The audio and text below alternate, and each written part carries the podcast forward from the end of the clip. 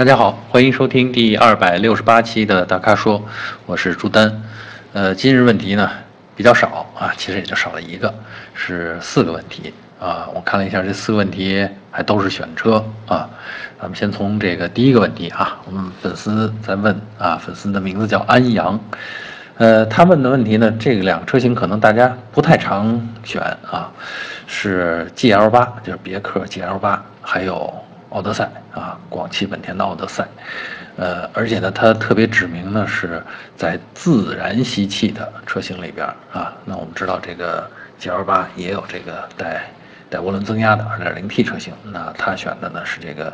自然吸气的啊。我查了一下，应该是一个2.5升排量的四缸发动机。那看奥德赛呢，它选的也是自吸，呃，应该是一个2.4的啊排量的。呃，四缸发动机，所以这个排量上相差不多。具体功率上呢，那个别克 GL 八的这个呢稍微大一点儿啊，大概是两百马力。那奥德赛的呢是一百八十六马力。嗯，但是大这两这个大这十几马力，其实我觉得也没占什么便宜，因为这个车呢 GL 八比奥德赛可大了大概有二十二十厘米左右，二十多厘米啊，这个。又高又长啊，而且呢，这个美系的这个品牌的设计呢，通常呢也不会特别的去关注轻量化的呃这个问题，所以呢，这个从又高又大又重啊，你多这十几马力，可能开起来的感觉，据我们的驾驶感觉啊，这个还不如这个奥德赛2.4的这个186马力的感觉。当然，本田呢是在这个。发动机的这个动态反应上，对油门的响应上，是做的一向就是比较出色的啊，比较激进的啊，所以呢，你即便是在开这么个 MPV 啊，至少从声音上啊，你也能有一些这种，呃，相对比较活跃的、激情的这种反馈啊。当然，奥德赛呢配的是呃 CVT 变速箱啊，所以它的加速的这个平稳性还是，呃，我觉得还是要是。呃，略胜 GL 八一筹的啊，不是说 GL 八差，GL 八呢是一个六档传统的这个 AT 变速箱啊，就是液力耦合器的啊，呃，主要是因为车比较重啊，大概空车重是一点八六吨吧，大概是这么个数字啊。奥德赛呢，差不多也得一点八吨啊。那么这个开起来的这个感觉呢，我刚才说了，这个 GL 八呢，并不会比。呃，奥德赛更活跃啊，相对的比奥德赛显得更更稳、更稳重吧，重啊。呃，但是我们这位粉丝呢，他其实他问的是更关注使用成本和油耗啊，然后他希望我们给他综合讲解一下。呃，怎么说呢？我觉得这样的车其实从使用成本上讲，跟中级轿车没什么区别啊，它的发动机动力总成就是中级轿车的这个。动力总成啊，所以呢，保养起来的花费，呃，其实是应该是一样的。你跟奥德赛、跟雅阁的动力总成其实是一样的啊。那么，但是啊，但是，但是后边的话很重要。你做保养的时候呢，厂家的定价呢，通常会根据你这个车型，根据你车型的这个价位来来定啊。也就是说，你即便是用同样的动力总成，你去呃奥德赛的这个保养费用，可能。就比这个雅阁的保养费用会略高，高多少啊？具体可能每个厂家不太一样，但是我估计奥德赛做一次保养的这个换机油机滤的这么一次保养啊，五千公里的保养大概是八百块钱左右啊，可能各个城市有差别啊。这个抱歉，我拿北京的这个举例子。那么 G L 八呢，可能也类似，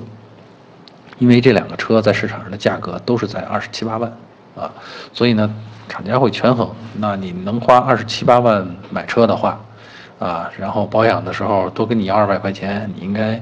也不会有太多的意见，你也能接受，哈哈，这就是定价的原理啊。当然，如果说出了这个质量保证期，大家自己去保养的话，那么可选择的方案就多了，是吧？啊，如果你又有些经验，啊，身边又有比较靠谱的朋友帮你推荐，或者有不错的这种。呃，保修厂，呃，或者是这种护理店啊，那这就好，这情况就好得多啊。呃，油耗呢是这样，我觉得这么大的车，呃，你指望它省油，不是特现实啊。这种呃，当然还有一个就是个人的驾驶习惯以及城市的具体交通环境的那个路况。我的感觉呢，奥德赛呢应该是在十二升左右是比较合理的啊。然后呢，GL 八呢，十二升多吧啊，在北京这样可能十二升都算是老司机才能开出的水平啊。呃，反正呃，其实这两款车差不太多，从使用成本和油耗上讲啊，其实我是想说这件事儿啊。那差在哪儿呢？其实我还是我觉得还是有区别的。呃，奥德赛的这个。呃，悬挂设定更偏向轿车，就是说它的减震行程相对短一些。那你如果去走一些不平的，就是路况差一些的路，那同样的路况对 GL 八来说，它的呃这个减震效果就会好一些，因为本身车也重嘛，对吧？呃，所以呢，如果大家都是跑高速，都是城市内短途的使用的话，GL 三呃这个奥德赛比 GL 八要好一些。啊，如果是跑长途要跑一些稍差的路况，那还是 G L 八更好。另外从车内空间上讲，G L 八会更大一些。啊，当然啊，还有另外一个因素啊，就是说，如果你花同样的钱，你买奥德赛的话，你得到的配置肯定会更高。就比如说特别典型的这个第二排座椅，啊，你在奥德赛上你大概能得到这种带有腿部支撑的啊，就能够把小腿都托起来的这种躺椅式的这种座椅。啊，你在 G L 八上，呃，至少在这个自吸车型上，基本就不能提供。当然，如果你另外花钱选装的是，那是另外的话题，你多花了钱嘛，对吧？所以呢，从这个舒适性上讲，呃，如果你真的说需要一个特别舒适的第二排啊，如果去的地方又不是那么山高路远的啊，经常用的也就是城里的话，奥德赛挺好啊，呃。就是奥德赛比 G L 八要稍好一些啊，如果要是颠簸啊，走颠簸的路多一些的话，那还是 G L 八好一些啊。所以呢，这是我觉得他们两个去选的这个区别，这个差别啊。至于自然吸气的发动机，其实带动这么大的车，已经已经有点吃力了啊。我们说第二个问题啊，第二个问题呢，是我们粉丝叫江小二，他呢提出了一大堆车啊。他是这样，他说他刚上班。啊，打算可能明年买车，但是现在已经等不及了。那么他就想问，他说英朗、高尔夫、思域、零度、昂克赛拉，说这几款车哪个质量好一些？啊，另外他想问一下大众的 1.4T 发动机配的那个干式双离合器变速箱到底怎么样啊？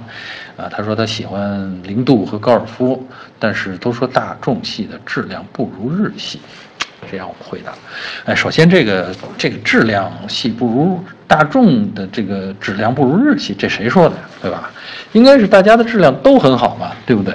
所以这个这个问题我就不去给您解答到底谁好谁不好啊。这个我觉得每个出厂的车啊都是达到了厂方的这个合格的标准才出来的啊。至于在市场上自己形成的口碑，那其实各个品牌也都有他们做的不到的地方啊。啊，具体说你这几款车啊，呃，我是觉得啊，要是以老观念来看，高尔夫可能还得排前边然后呢，可能是大众系的这个零度啊，这个做的也不错，呃，但是如果以新的观念来看，我是觉得现在思域其实是可以排在高尔夫前面的，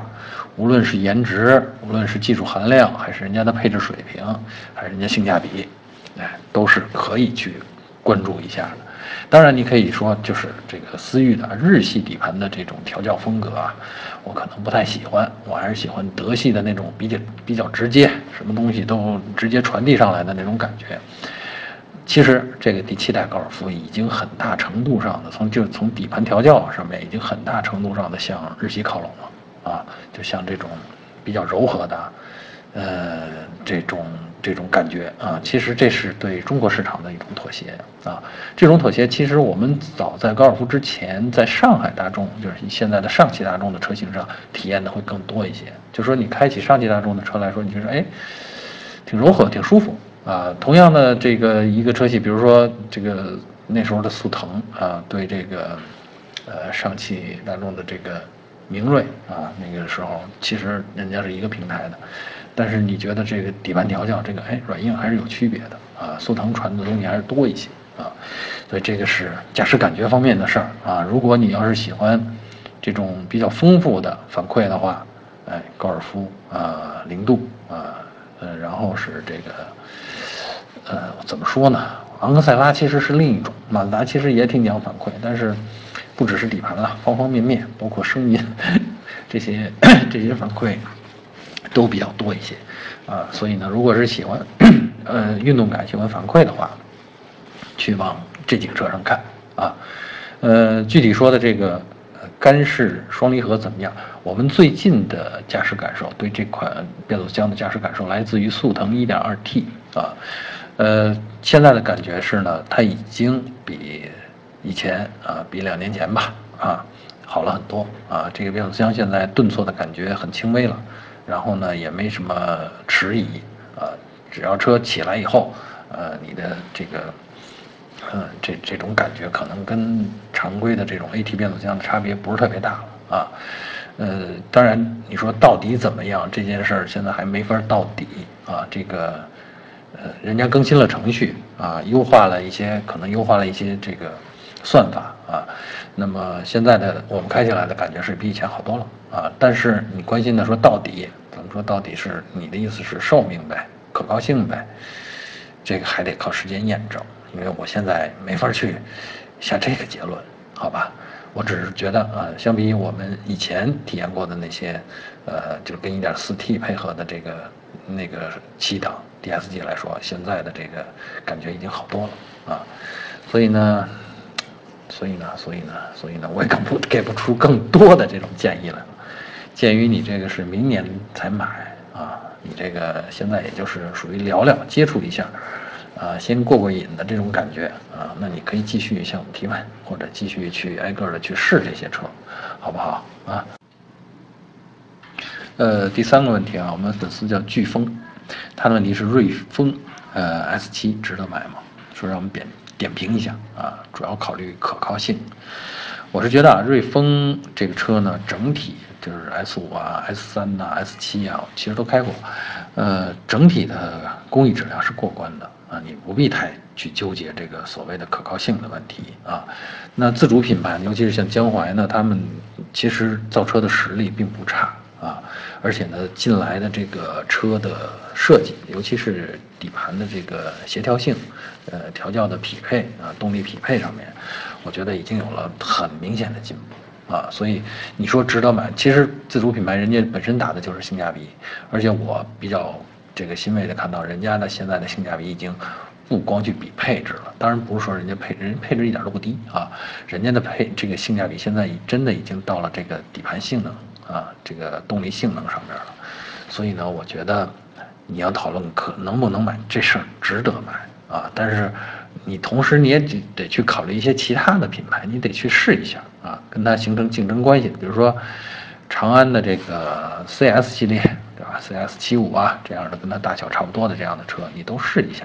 然后看看自己更喜欢哪种感觉啊。可靠性，我告诉你，在这个你用车的这个太长了，我也不敢说七八年的时间里边吧，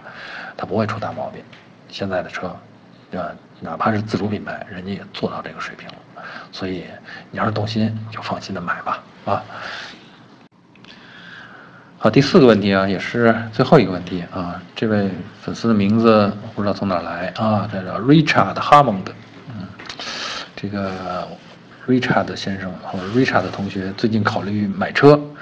他是在纠结这个凯迪拉克的 XT 五，还还有一个是沃尔沃的 XC 九零。他他关心这两个车，说哪个车的性能、质量、可靠性更好一些呢？更好一些，这个。从直觉上啊，我的印象当中可能是更贵一些会更好一些。这个沃尔沃的 XC90 现在市面上卖大概能卖到，呃 T5 的车型就是动力稍弱的这个车型大概是六十八万多，好像是，嗯。然后呢，这个呃凯迪拉克的 XT5 呢大概能卖到五十万左右啊，所以你看这两个车相差着十几万呢。啊那十几万，它肯定是说在性能上啊，在质量上，特别是这个沃尔沃的 X C 九零还是进口车，对吧？从咱们中国人天然的这个消费习惯来说，那就是国外的先进嘛，啊，比国产的要好嘛，啊，所以呢，当然那个车的本身的性能也不错啊，呃，可靠性这事儿，刚才咱们上边讨论了一下，可靠性这事儿，其实大家问的可能就是是不是容易出小毛病啊，然后有了毛病以后修起来贵不贵啊？嗯，我觉得从我的印象当中啊，以及我们接触到的情况来看，嗯。这两个车都没有这种可以称得上或者说危及可靠性的，对可靠性形成这个形成负面评价的这种毛病啊，这车用起来没毛病这件事儿是很难的啊，这个只是这个毛病的程度多少呃深浅和多少的问题啊，你即便丰田、雷克萨斯这样的车也是有一些这个瑕疵或者使用当中也会有一些小毛病，只不过是较少发生而已。具体回答这个问题，那就得看相应的这种调研报告啊，在这儿呢，我没法马上给你找到这种调研报告啊，所以呢，当然你可以去看一看，你可以去看一看这个美国市场上有啊，消费者这个报告啊，这个 Consumer Report 这个上面，呃，每年都会对这个消费者进行调研，然后问这个这个。大家的车上出现过什么毛病啊？这个对这个投诉呢有一种统计，当然那是美国市场，目前在中国还没有这样一个体系啊。所以呢，我刚才跟你说的呢都是我的感觉，以及我开过这两款车以后的一些感受啊。我是觉得从性能上面，这个 XC 六呃 XC 九零呃会超呃会高一筹啊，比这个 XT 五高一筹啊，质量。质量的感觉上，啊，也是 XC90 会好一些啊。虽然都是二线豪华，但是你看这个具体的细节，做工的细节，啊，还是 XC90 呃略胜一筹啊。当然了，这个话说回来，这个差着十几万的这个价钱，啊，它也应该表现的好一些啊。可靠性也是这个，我们现在也没有听到，无论是凯迪拉克还是这个。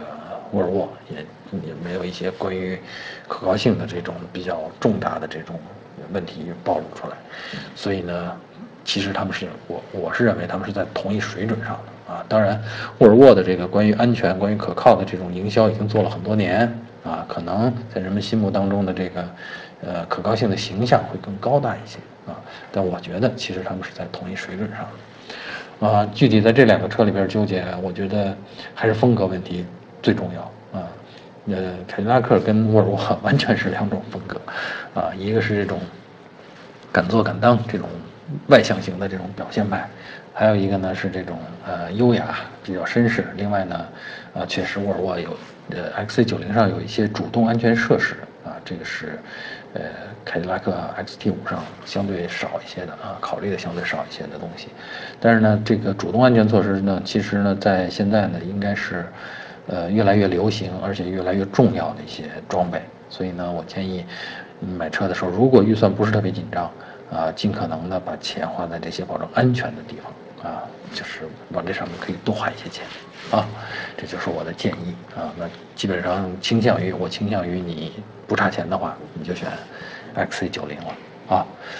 好，以上就是本期大咖说的全部问题，欢迎大家继续在我们的微信公众号者是微社区中向我们提问。如果您想了解更多的汽车资讯和导购信息，请持续关注我们的微信公众号和车评网。我们下期节目再见。